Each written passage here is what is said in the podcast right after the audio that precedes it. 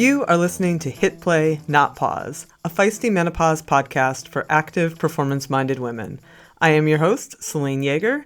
Each week, I bring you advice from athletes, scientists, researchers, and other experts to help you feel and perform your best no matter what your hormones are doing. This show is a production of Live Feisty Media. Hello, strong, feisty women. Okay, before we get to it, I have some news. I've heard from many of you that you sometimes will listen to this show more than once, often stopping to take notes to try to get all the information from the podcast. Some of you listen when you're driving, running, or riding the trainer, and then you feel like you can't remember that point that you wanted to remember. So I took some notes for you. I took our three most popular episodes from last year Breaking Down the Science with Dr. Stacy Sims, Weighty Matters with dietitian Diana Reed, and Estrogen Matters with doctors Avrum Bluming and Carol Tavris. And I boiled them down into easy to use guide sheets that include the background on each guest, an overview of the information, and clearly written action steps along with links to references. And you can get those right now. Just go to feistymenopause.com slash podcast guide to download them. Again, I took the most popular three episodes, boiled them down in easy to use information with all the points made and the action steps to take. And they are sitting there right now for you to download them at feistymenopause.com slash podcast guide. Okay. So this week, we have our very first repeat guest, Dr. Carla DiGirolamo, which I get better at pronouncing every time I say it. As a double board certified reproductive endocrinologist and an OBGYN physician, as well as a CrossFit level one trainer and CrossFit health provider, Carla knows a lot about hormones. So, when I started to get a lot of questions about testosterone and what it does in women and why it's not part of standard hormone therapy for menopause, I turned to her for some answers and we decided to record a conversation and to have a show. As is the case every time I talk about hormones, I end up with even more questions. And that is the case here, but I think we waded through most of it. The fact of the matter is, we need more research on our menopausal athletic population. But here's what I want to establish I want some clarity on what testosterone is and how it works in the female body. We hear all about estrogen and progesterone, but we have testosterone too, and it's important. Then I wanted to dive in a little bit about what happens in menopause, and when and how women should consider using testosterone as part of hormone therapy.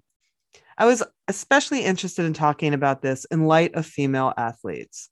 Testosterone is a banned substance for female athletes. So if you're a drug tested competitor, it's out of the question. And it's hard to get a therapeutic use exemption because it's not recognized for medical use in females. There are no female dose products on the market.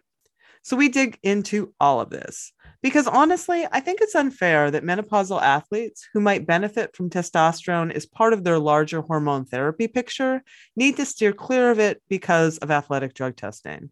And I want to be very clear that I'm not suggesting that we should all be able to run to the low T store and take whatever we want so long as we stay within certain parameters. But I am saying I think there's room for menopausal women to get therapeutic use exemptions if their doctors prescribe testosterone as part of hormone therapy and monitors her levels to keep them in range. This is an example, in my mind, of a traditionally male dominated system that's not recognizing that there are even menopausal women in their midst. And I'd like to change that.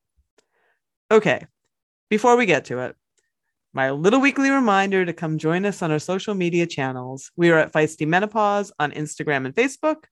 We have that private Hit Play Not Pause Facebook channel where you can pretty much come in and join all of the conversations and ask what's on your mind. And if you want a deep dive into all things active menopausal living, we've got the Feisty Menopause membership where we offer in depth materials, expert webinars, and sponsor discounts. You can learn all about that at feistymenopause.com.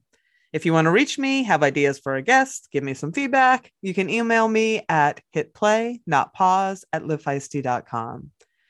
If you like the show, kindly go to your podcast platform and give it a five star review. If you've already given it a review, a million thanks. The hearts, the stars, the ratings, reviews really help this show to continue to grow and for me to get great guests. And I really, really appreciate it. Okay, enough of me. Let's have a quick word from our awesome sponsors and get on with the show. Like many of you, I try to eat well, train well, take the supplements I need, and track my recovery, sleep, and progress. So imagine my surprise when I found out I had elevated blood sugar, high cortisol, out of whack lipids, and was borderline anemic. Yeah, all while I was racing well and feeling actually pretty great. Turns out, all of my training stress was taking a hidden toll. How did I find out? Inside Tracker. Inside Tracker is a service that analyzes your blood, DNA, lifestyle, and fitness trackers to provide you a personalized, science based, trackable action plan on how to live, age, and perform better. Inside Tracker is simpler, cheaper, and more convenient than traditional blood tests, and their blood tests also include biomarkers that are key to performance that you don't get from traditional blood tests, like ferritin and vitamin D. My favorite part they don't just give you data, they provide you with nutrition and lifestyle tips to take action. And I've taken those actions myself and have been improving those markers and ultimately my health. So, for a limited time, my friends at Inside Tracker are offering my listeners 25% off their entire store. So go to insidetracker.com slash feistymenopause to take advantage of that offer. Again, it's insidetracker.com slash feisty menopause, I can tell you, it works.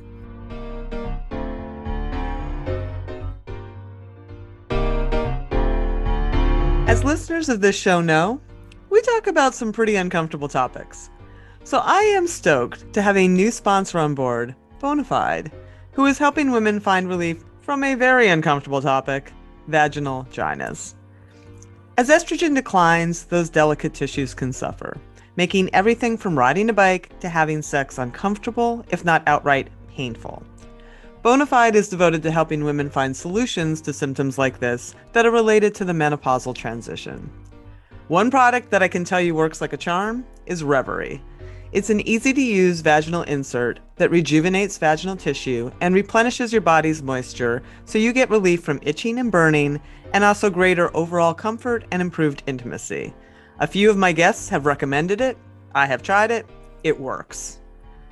Bonafide also has a host of other products, including a new probiotic supplement that is formulated to promote a healthy vaginal microbiome. You can give Bonafide products a try today. There are no hormones and no prescription is required. You just get quick, real relief. To get 20% off your first purchase when you subscribe to any product, go to hellobonafide.com and use the promo code hit play, all caps, all one word. That's hellobonafide.com, B O N A F I D E, and the code is hit play, all caps, all one word, for 20% off at checkout. And I'll also put a clickable link in the show notes. Check it out today.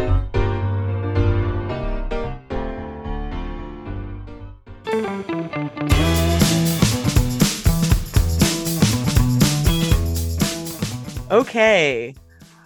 Carla, I'm so glad to have you as our very first return guest, which is which is exciting.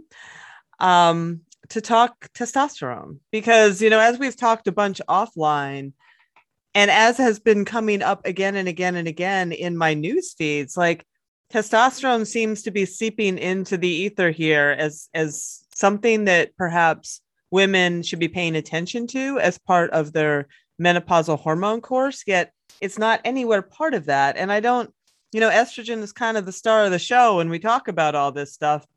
And then we talk progesterone, but like testosterone doesn't really enter the conversation and it is starting to. So, nobody better, I think, than yourself to come in and, and help us sort of understand this hormone and the role that it that it plays in all this. And honestly, I would just like to start there. Like, let's go to the basics what it is and where is it made in women.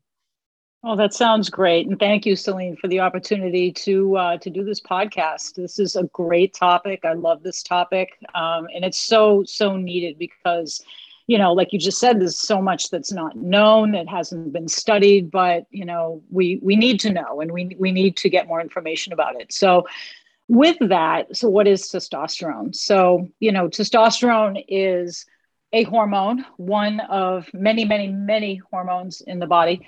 And testosterone is just one player in a larger androgen system. So, androgens are collectively hormones that interact with cells in tissues in a similar way to produce a similar effect, like the things that we associate with T, uh, hair growth, athletic performance, libido, things like that. So it isn't just T that's creating that, it's, it's every member of the androgen system that is playing a role. And if uh, and to appreciate the level of complexity, if your listeners were to go to Google Images and type in testosterone pathway or androgen pathway, you're going to see these big biochemical pathways that come up with like a million different players in it. And you actually kind of have to squint your eyes and say where where is the testosterone? And it's just buried among mm-hmm. all of these other players in the androgen system. So that just gives you an idea of the level of complexity that we're dealing with. And you can have one of those graphics for every tissue in the body. It's a little bit different um, going from tissue to tissue so it's complex. And one of the things that testosterone does is it becomes other things. It can be converted to DHT, which is dihydrotestosterone, because some tissues use, DHT better than testosterone. It can be converted to estrogen, of all things. And that is actually a huge thing in a female's body and in men too, especially men who are overweight, because it's converted in, in fat tissue. Um, androstenedione, that's another big player. Uh, so, well, why are there all these players? And there are all these players because different tissues use different members of the androgen system in their function. And so it just adds that layer of complexity. So testosterone is, you know, kind of at the center of it all, but it, it functions among a, a, a much bigger, bigger system. So that's kind of what it is and what it does. And where where is it generated in women primarily? Primarily in reproductive age women. That's premenopausal women. It's uh, generated in the ovaries. It is generated in the adrenal glands, and it is also converted from DHEA in the peripheral tissues. So those are three different sources in women of reproductive age. Now, when women enter perimenopause and postmenopause or menopause, um, the amount that's coming from the ovaries declines precipitously. And so, what shifts is the ratio of where testosterone is coming from. Now, a greater percentage of the testosterone is coming from conversion in the peripheral tissues. Um, you're still getting it from the adrenal glands, but it's declining with age as well. Um, but that's the biggest thing. There's a shift and an overall decline in androgens as perimenopause happens and as menopause happens. Okay, so given all of that, what is testosterone's role in female physiology? You hear about it libido, you hear about it with anabolic processes. Why do we have it? So, when we try to figure out what a hormone does in the body, the first thing you look for is well, where are the receptors? And receptors are basically little antennae on cells and tissues that receive a signal from the hormone in question. And if and if there are antennae there, that means that has a function in that particular cell or tissue. And so when we look at where testosterone and androgen receptors are, we find that they are all over the body. So if you remember from the summit talk that I gave, we I, I, showed on one of the slides, well, where are the estrogen receptors? What does estrogen do? And of course, every system in the body has estrogen receptors. The same is true for androgen receptors. Um, it's they're everywhere. And so the androgen system has roles in our mood, our behavior, uh, that's why it's called the mojo hormone because sexual behavior is uh, governed by the androgen system and testosterone. Uh, bones, ligaments, joints, it's it's everywhere. Um, hair growth, all kinds of things. And yes, it is anabolic. Um, that's why we see that uh, testosterone um, use in athletic performance is a banned substance because it really does promote uh, greater muscle mass and greater performance um, in higher doses. So, so yeah, it does. Uh, it does lots of different things, things that we don't think of every day, but then the things that we do think of every day. What happens to it during the menopause transition?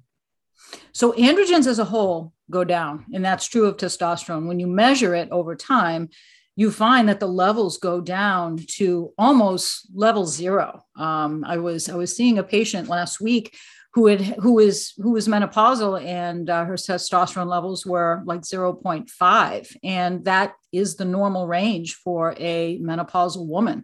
What uh, is it for a premenopausal woman? Uh in you'll see it in the 20s and 30s hmm. so it goes down dramatically. And that's you know that's just how much hormone is in the circulation. Um, what goes on in in the tissues is a whole different story. And i think that's something else that you know, when we're trying to figure out as practitioners, well, how do we manage the situation? We have to realize that what is happening in the tissues may not necessarily be reflected by levels in the bloodstream. And a really good example of this is what I see in the infertility world every day. And, and what is what is commonplace when you have like a Mirena IUD that has progesterone secreted into the uterus you have high levels of progesterone in the uterus, but if you take someone's blood, you're going to see just normal, regular levels of progesterone. Um, so you can have high levels in a tissue and have that not be reflected in the bloodstream. So that's why checking levels is important for some things, but it's not always reflective of what's happening in the body system of interest because there's a whole lot going on in the tissue that you can't see in the bloodstream. I'm intrigued and a bit confused by that. So how do how you do wouldn't you be alone? how do you how do you feel that? Like, is it that it's not getting uptick? Is it, like why why would it be different in those in those different places? Why wouldn't you see it in the bloodstream, like you're seeing in the tissue?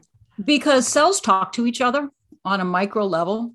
So hormones are the language that cells use to talk to one another. And so mm-hmm. when you mm-hmm. think about tissues, you know, they're made up of, of, millions and millions of microscopic cells that are talking to each other in a very basic level, in a very microscopic level.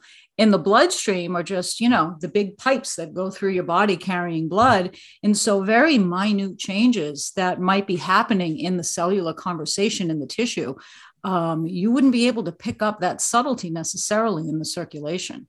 That is very difficult for us as endocrinologists and practitioners to deal with. But that's why with me, I do a lot of checking of hormones. I check hormones all day long. Mm-hmm. That's what I've been doing for 16 years. But the information I glean from it and the way I use that information may be different than a provider that's just doing that whole panel of hormones um, that they do. It's like, okay, well, let's see what's going on well, okay, that's fine. But if someone is complaining of a specific symptom like low libido, what's going on in the circulation may not reflect what's going on in the system, like in the brain that, that is governing libido. Gotcha. So, two questions. We know estrogen and progesterone fluctuate like mad during perimenopause. Is that happening with testosterone too? Or is yes. it more okay? It is. It is. And I can give you an example of why. So this is really interesting. This is this is where I get all geeked out um, being an endocrinologist. During the normal menstrual cycle in our premenopausal years, we have the LH surge. That's luteinizing hormone. That's coming from the pituitary gland, and that is telling the ovary, okay, it is time to ovulate your egg. What LH also does is it stimulates the ovary to surge your testosterone. And when that happens, libido goes up and sexual behavior goes up. And so, wow, that really makes sense because when do you want sexual behavior to go up? It's when you ovulate the egg because now it's time to make a baby. So, what's happening in perimenopause is you've got all this random firing of FSH, it's surging here, the LH is surging, there's no egg present. This conversation is co- totally convoluted.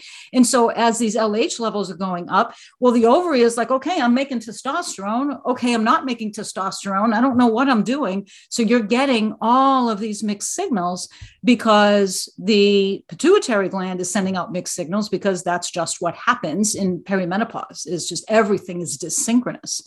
And so the testosterone is being influenced by that as well.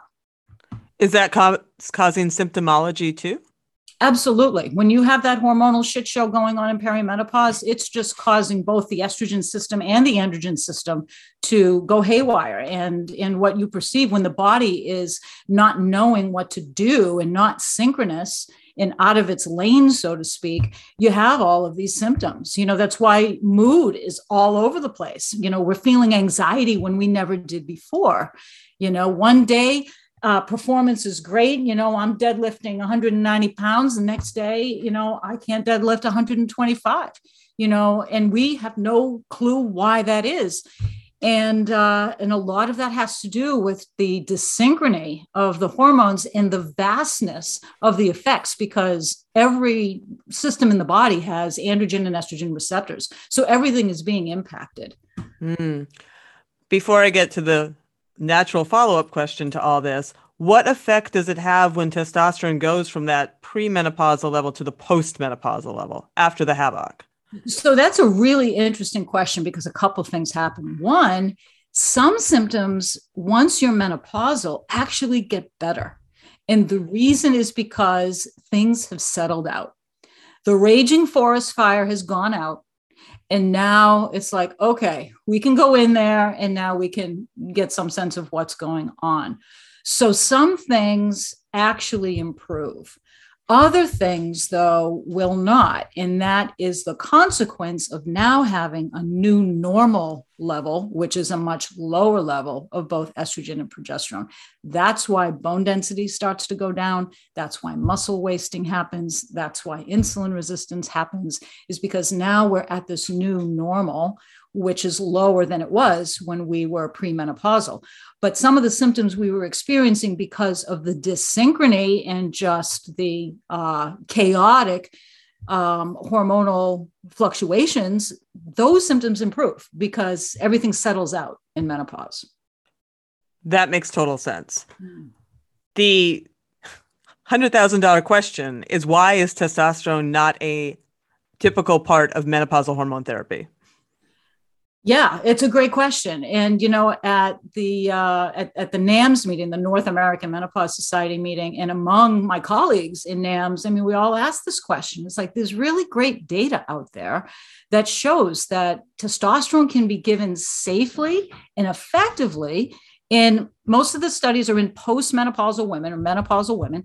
Um, if you keep those levels in the premenopausal range, and the data is good and uh, but they are just there is resistance out there to making this available to us from in terms of FDA related pro, uh, approved products so that we can try this. And I mean, even what is the resistance? Like, what is the resistance?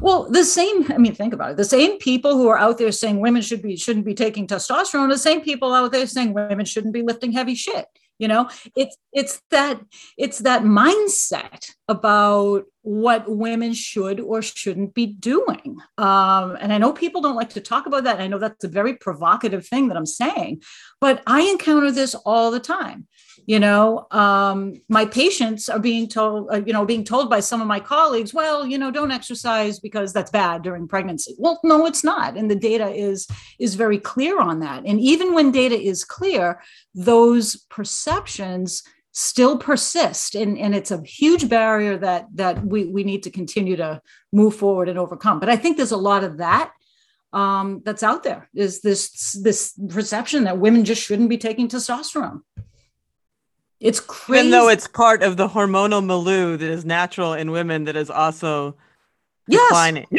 yeah, exactly, exactly. It just shows you how you know how, how much nonsensical stuff is is going on in the medical community. Um, you know, to be fair and to do the flip side of it, one could say, well, you know, it just isn't studied uh, very much, mm-hmm. and that's true. There's really only only one area where it's well studied and that is in the area of libido. But come on we use we use medications off label all the time. As an infertility specialist i think i use more off label medication than i do fda approved medication. It's just the nature of what i do. But you know it's and there's nothing wrong with using things off label as long as you do the risk benefit analysis with your patient the patient is informed of you know what this can help with what the risks are and we use off label drugs all the time. Um, what's challenging about testosterone, though, is that I can use an off label medication that's FDA approved for something else. I can easily get it. But the problem is, is that the FDA approved testosterone products are dosed for men, and that is 10 times higher than the doses required for women. So that then means that I have to go to a compounding pharmacy um, to create a preparation that um, that, that I can use safely in, in, a, in a woman. So sticking for a second with the with the menopausal hormone therapy notion are there cases in which a woman's hormone therapy would be less effective than it could or should be if you don't have testosterone in the mix? Possibly. What i like to do when i approach when a woman comes to me and says look i'm experiencing x y and z first thing i do is i rule out other medical causes of her XYZ symptoms. Then I take a look at medications. You know, what is she taking? Could what she's taking for other things like antidepressants be impacting her libido? Oh, yes, this particular antidepressant causes is notorious for low libido. We'll have to stop that. So you optimize that. You take a look at their health habits. That's the next step. You want to make sure that they're you know eating reasonably that they're exercising that you know their health is, is, is optimized as much as possible then what I usually do is I go to traditional hormone therapy, estrogen, progesterone, or just estrogen therapy, depending on if they have a uterus, and then give that a trial.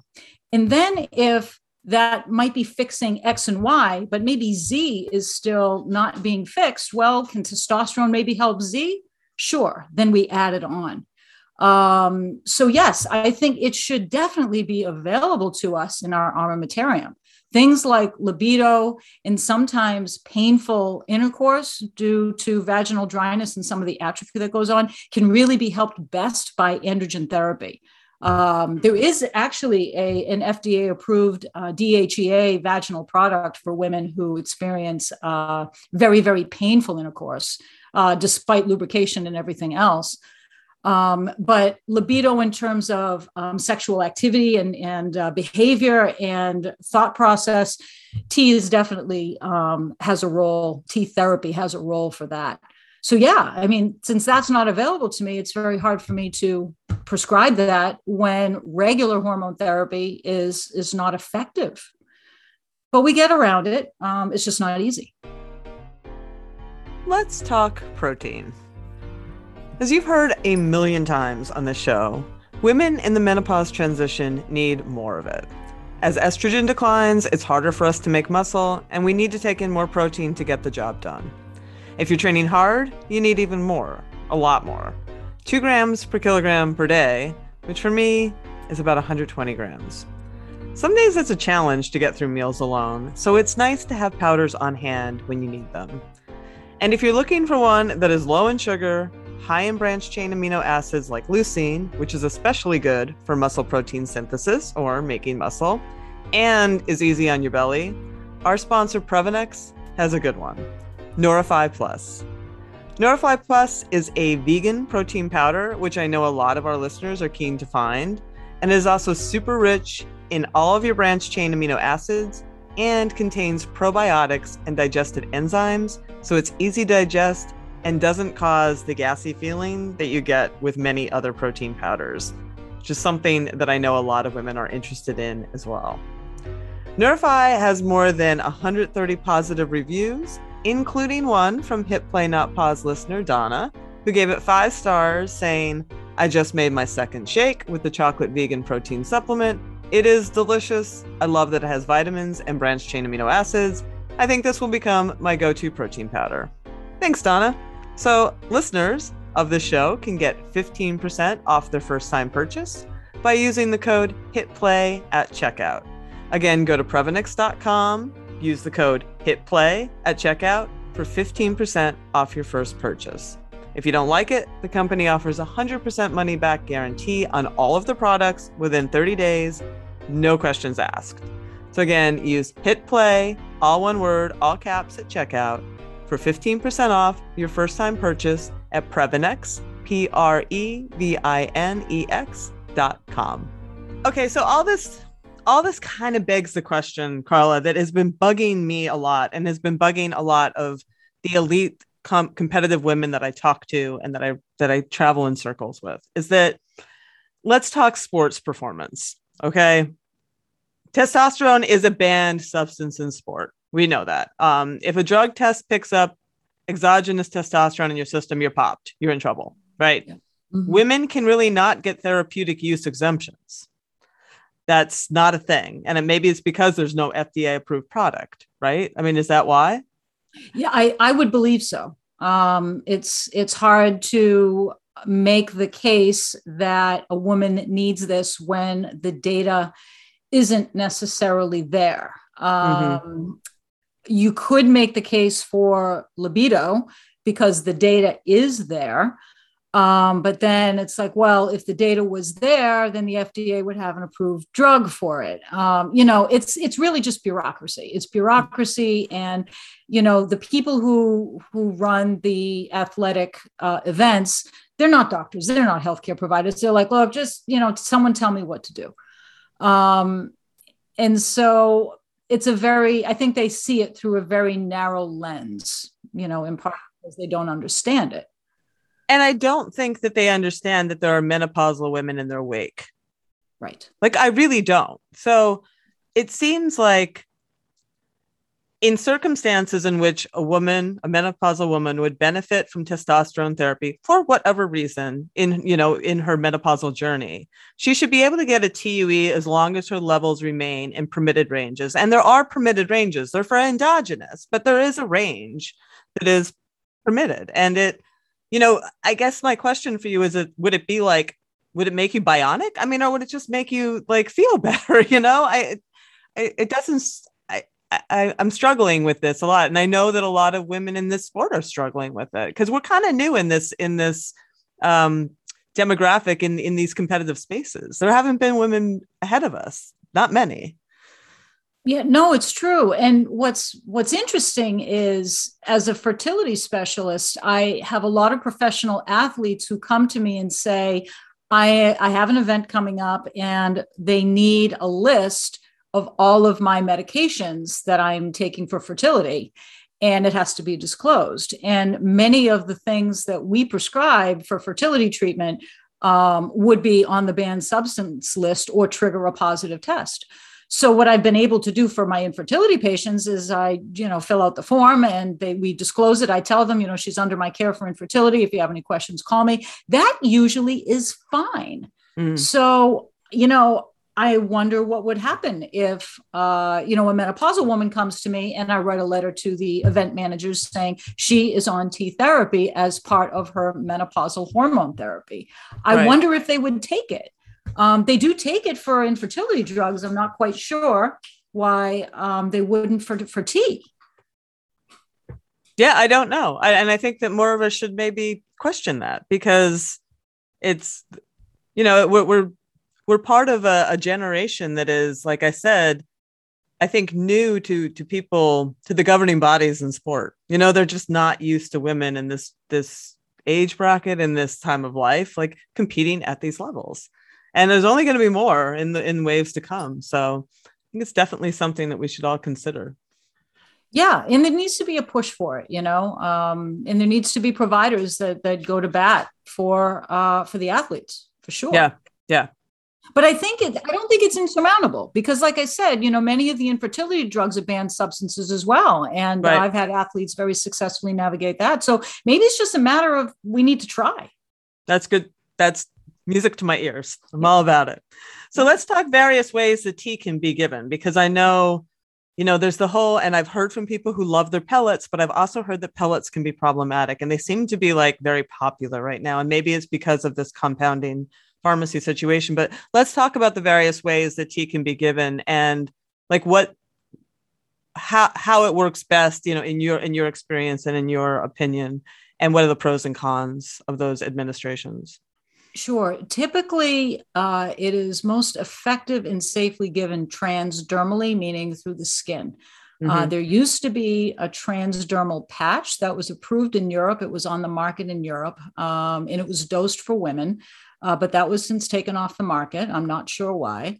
Uh, so, in lieu of that, uh, what many of us do is we use a compounding pharmacy to create a cream that is dosed for women and you apply the cream to your thigh, your buttocks, um, you know, one of those areas. You have to be very careful. Um, once you put it on, you got to wash your hands because if you play with your pets or, um, you know, if you have a small baby, you can very, you know, easily transfer hormone to your pet or to your baby. Um, so you have to be careful with that, but that's the safest way to give it in the appropriate dose because again, the female dose is one tenth that of the male dose. So it's very hard to take a male cream, you know, like androgel, and maybe get one tenth of the the dose and try to put it on.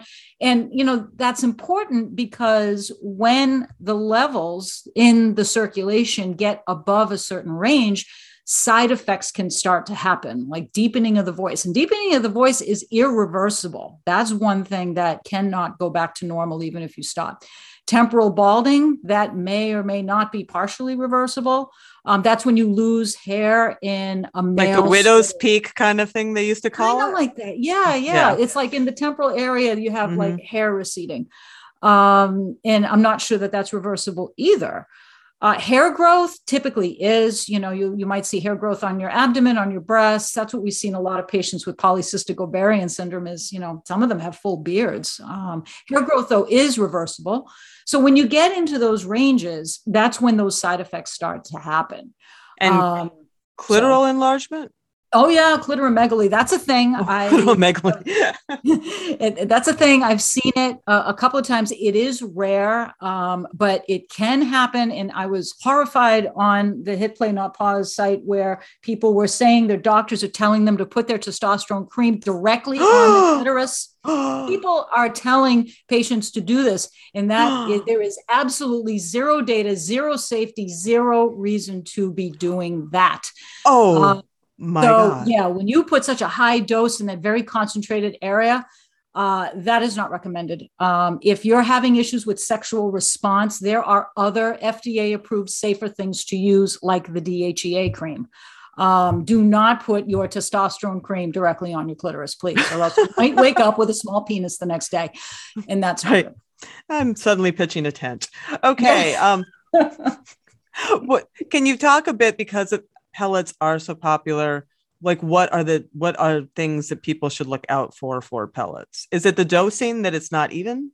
It's a couple of things. Um, yes dosing that's not even because what happens is the pellet goes under the skin and it releases a certain amount of hormone over a certain period of time.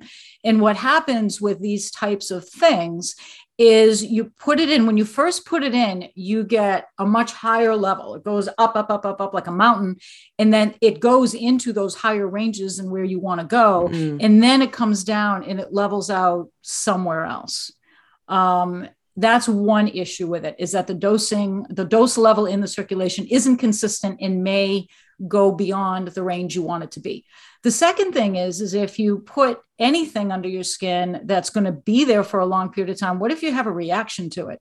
If you have a reaction to it, and this is like a three month pellet, well, you're kind of up the creek because, you know, maybe you can remove it, but some of the hormones already gotten into your system. So that's the other thing about them um, that one has to be careful of. Now, the flip side of that is that people use pellets all the time. They're being used, and a lot of a lot of different um, places have a lot of experience using them. Women love them. But and you know am i terribly concerned about their safety? I'll be honest with you i'm not terribly concerned about their safety. But what i'm more concerned about is are people spending money on stuff that they don't need to be spending money on when there might be other reasons why they're feeling the way they're feeling so again, especially when you go to a place that is financially benefiting from the pellets that they're giving you, you know, they're formulating them in their own pharmacy and there is a financial incentive for the company to have you taking pellets. They may not be so diligent about saying, "Oh, your antidepressant actually might be causing your low libido." Why would they do that? They want you to take the pellets. Right. So we're not we're going to ignore the antidepressant when really you could just switch to another one that doesn't have those side effects and there are plenty of them so you know that's the only thing. The only thing is you may be spending money on something that A may not be effective in treating your problem, or B, your problem could be treated by someone who takes a more holistic approach to your symptomatology and you be, may be able to solve the problem you know with just a copay for a product that's fda approved or at least used off label and fda approved for something else so right. i'm less concerned about safety but more that people are spending money where they don't need to be spent um, you know in in trying to solve their their problems oh, excellent excellent points and I, I appreciate i appreciate all of that so for as far as monitoring it like how often do you have to like get your get it checked, get your levels checked? So if I prescribe it for somebody, I'll put them on a transdermal cream that I use an accredited compounding pharmacy for. In the in, in when people are looking for compounding pharmacy, this is a tangent, but I, I want to make sure. No, it's important. It's important because it comes up a lot. Yes. So if you are looking for a compounding pharmacy, you want it to be PCAB accredited. And what PCAB stands for is Pharmacy Compounding Accreditation Board. This is within the pharmaceutical industry, they have internal standards of purity and consistency that they impose on pharmacy. The FDA isn't the only body in the world that can, you know, oversee a, an organization to make sure that they're you know that they're you know functioning at the highest standards. There are local within the industry uh, standards that are set forth.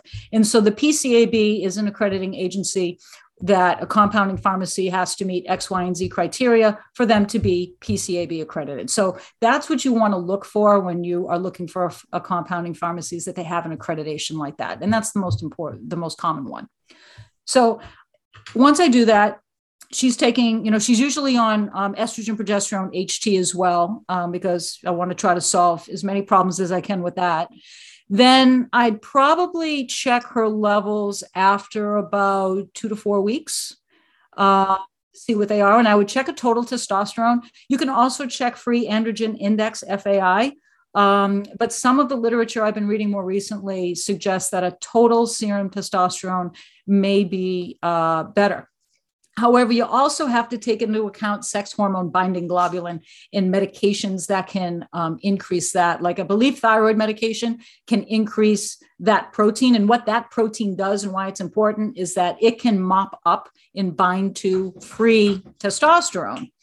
And when free testosterone is bound up by this protein, it can't function in the tissue it's like it's being held hostage you can't function in the tissue so um, you so total testosterone takes into account those two things but you have to consider that when you're trying to figure out what your levels are so anyway your provider should know how to do that so that's i would check it in about two to four weeks and then i would also check it if she calls me and says carla i'm growing a beard then I'll say, okay, yeah. let's check your testosterone. Or I, I'm pitching a tent. Um, we need yeah. to check this. Um, yeah, for sure. My, I'm now a baritone when I was a tenor um, before. So you have to check when the patient is is experiencing, you know, potential side effects to see just where are these levels. Right, um, right, right. But routinely, I'd check it in the first two to four weeks. If they look good, I might wait three months and then check it again.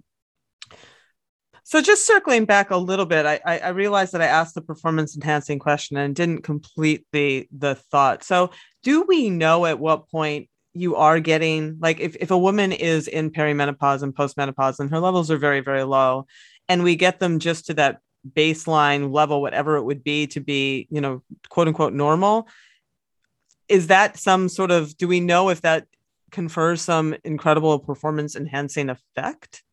That is a great great question. There was actually a study done I'm, I'm looking to my left here and i'm pulling it out here um, where they, this was one of the few studies that did this, where they actually looked at different doses of T therapy and looked at body composition mm-hmm. and strength.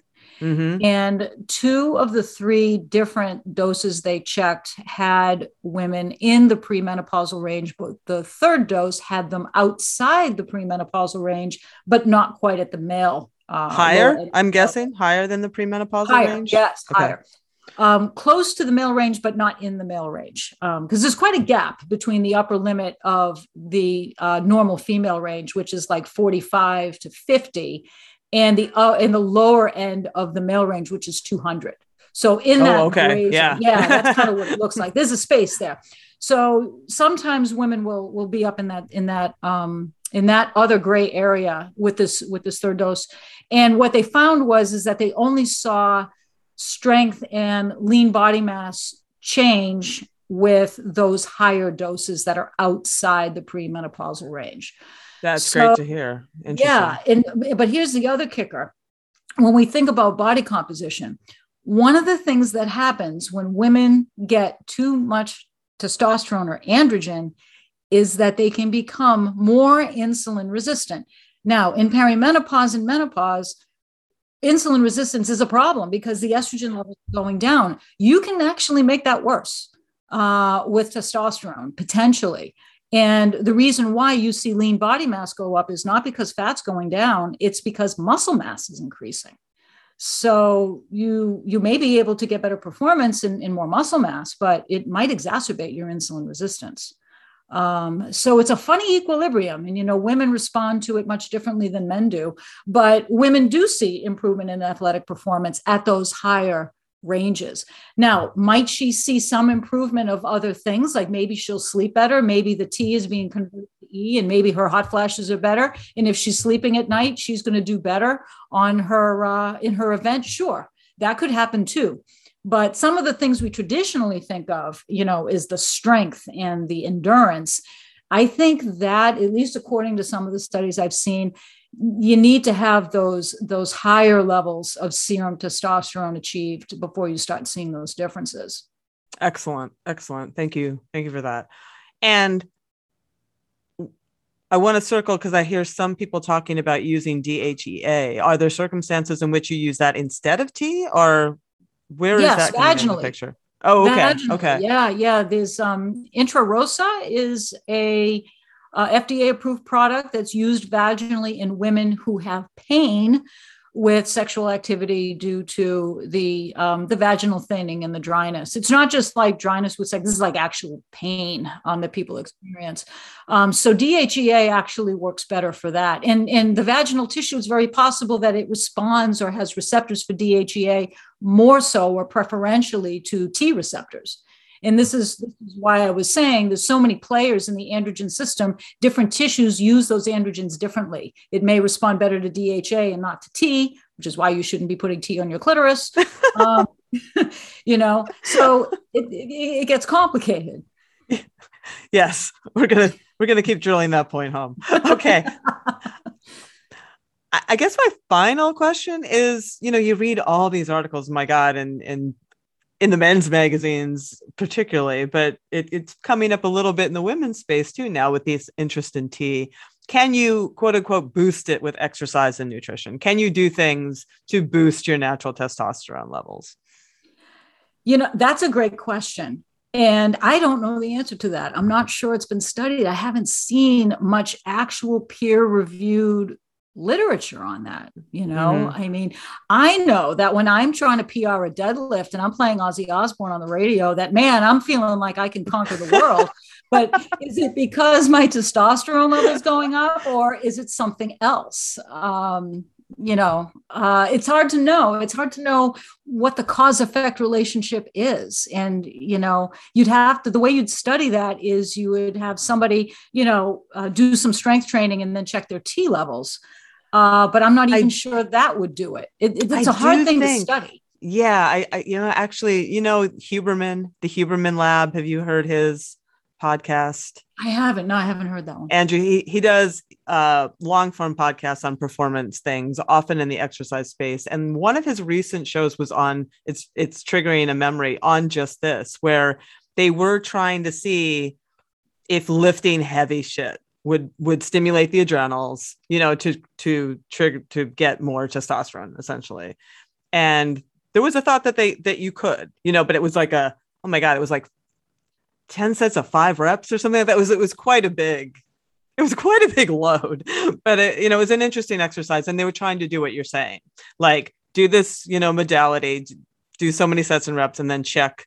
But it's difficult. It's not it's not like a they acknowledge that it's not the neatest process and you're not necessarily knowing exactly what what the end result is of all of it.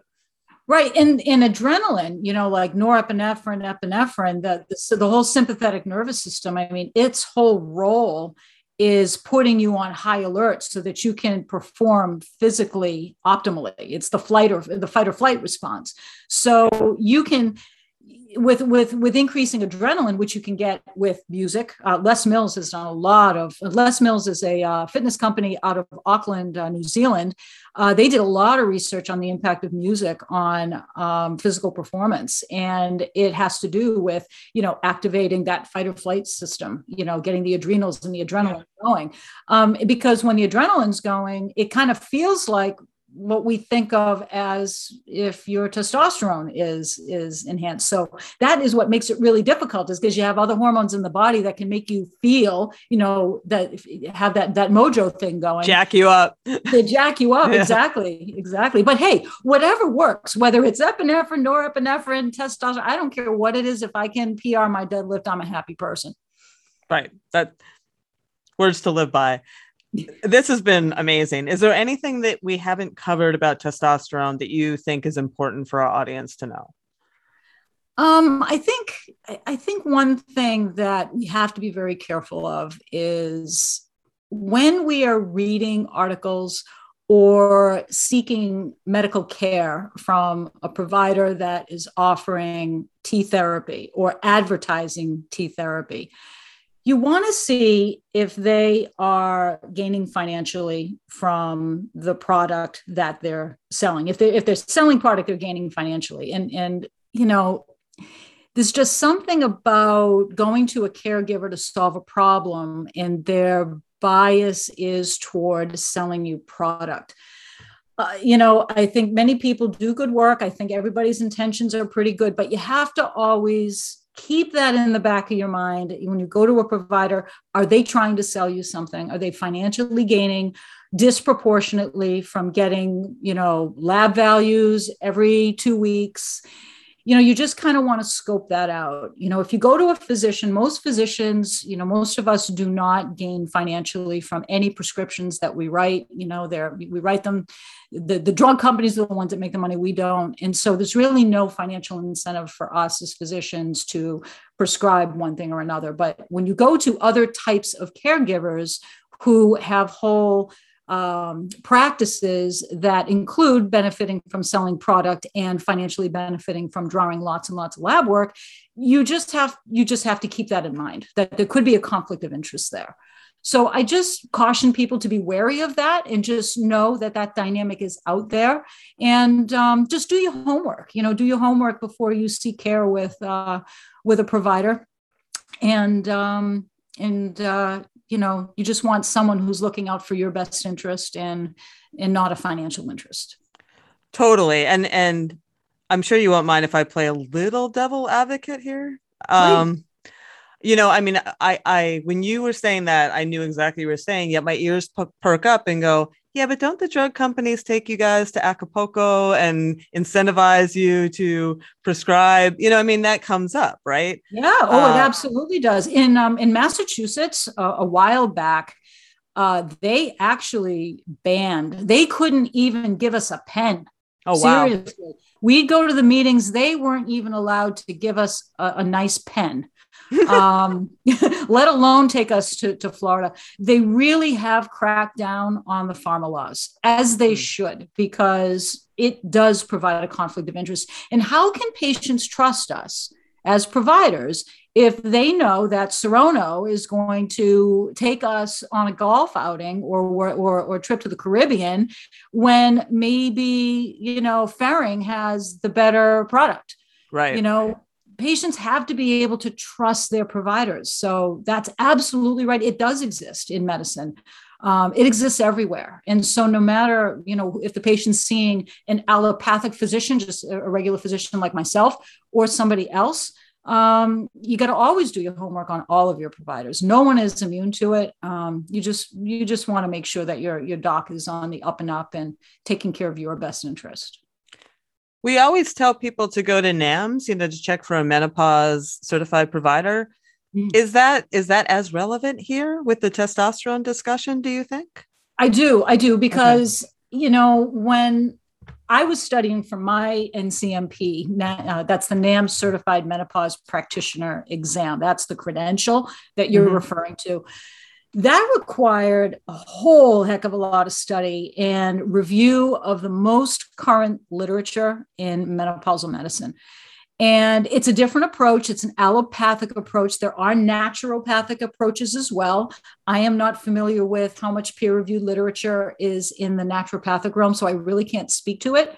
But I can tell you that people in uh, who are who have studied for and passed that NCMP exam are they have to be up on on the most uh, the most current peer reviewed literature that's out there. And it's just a different approach. It's a very evidence-based approach. But sometimes you know you know i love my colleagues i do but sometimes there's analysis paralysis. It's like well if there's mm. no data we can't do it. Well you know that's there's no there might not be ever be data. So does that mean we never do this? And and we and that's why we don't have any fda approved products for testosterone is because of this analysis paralysis. So you know the allopathic docs don't necessarily have it all correct either. Right. Um, but i think at least you want someone with the knowledge of the peer reviewed literature as a foundation. And then you would hope that you have somebody that is you know confident enough and uh, you know open-minded enough to be able to think outside the box and maybe have someone lift heavy shit for you know for for two or three times a week you know that's the first thing we have to get the allopathic world to do is open up their minds to the benefits of of exercising like that but also to things like totally. testosterone too totally and that's yeah. why i mean i feel like having a conversation with your doctor and be willing to look at it that way like that you you can keep having conversations with doctors until you find one that you feel is listening to you and you feel is jives with this kind of stuff right? Like like i could have a conversation with you as like a potential doctor be like okay this person is hearing me and she is um willing to give all this other stuff a try. And i and I think that is part of the interview process of, of finding someone to work with you at this stage of your life, at any stage, really. Absolutely. Absolutely. And it's tough to find. And, you know, this is why um, CrossFit Health was formed because, and this is just, this has nothing to do with T, but it has everything to do with thinking outside the box and, and using exercise as therapy rather than turning to drugs.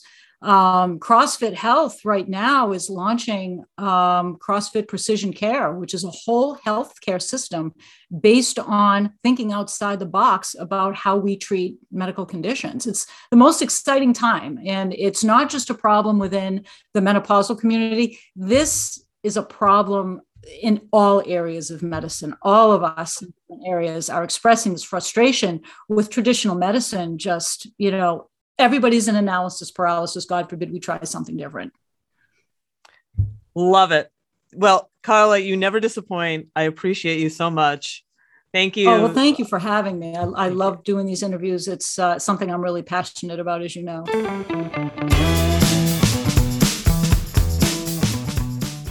Well, that's our show. Join me next week when I sit down and talk with Katrina Courtney who is a registered sport and exercise nutritionist and the owner of Elevate Nutrition. Katrina was featured in an article in the Irish Times about how to protect your health and well being during menopause. She's got four kids, she's an ultra runner, and she is managing many perimenopausal symptoms like brain fog and joint pain as we speak. So we dive into all of that. So come on back for that one. And until then, as always, stay feisty.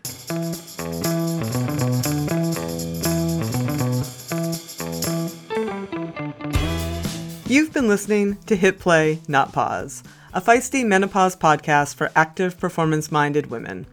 I'm your host, Selene Yeager. The show is edited and produced by the strong, talented, and amazing women at Live Feisty Media.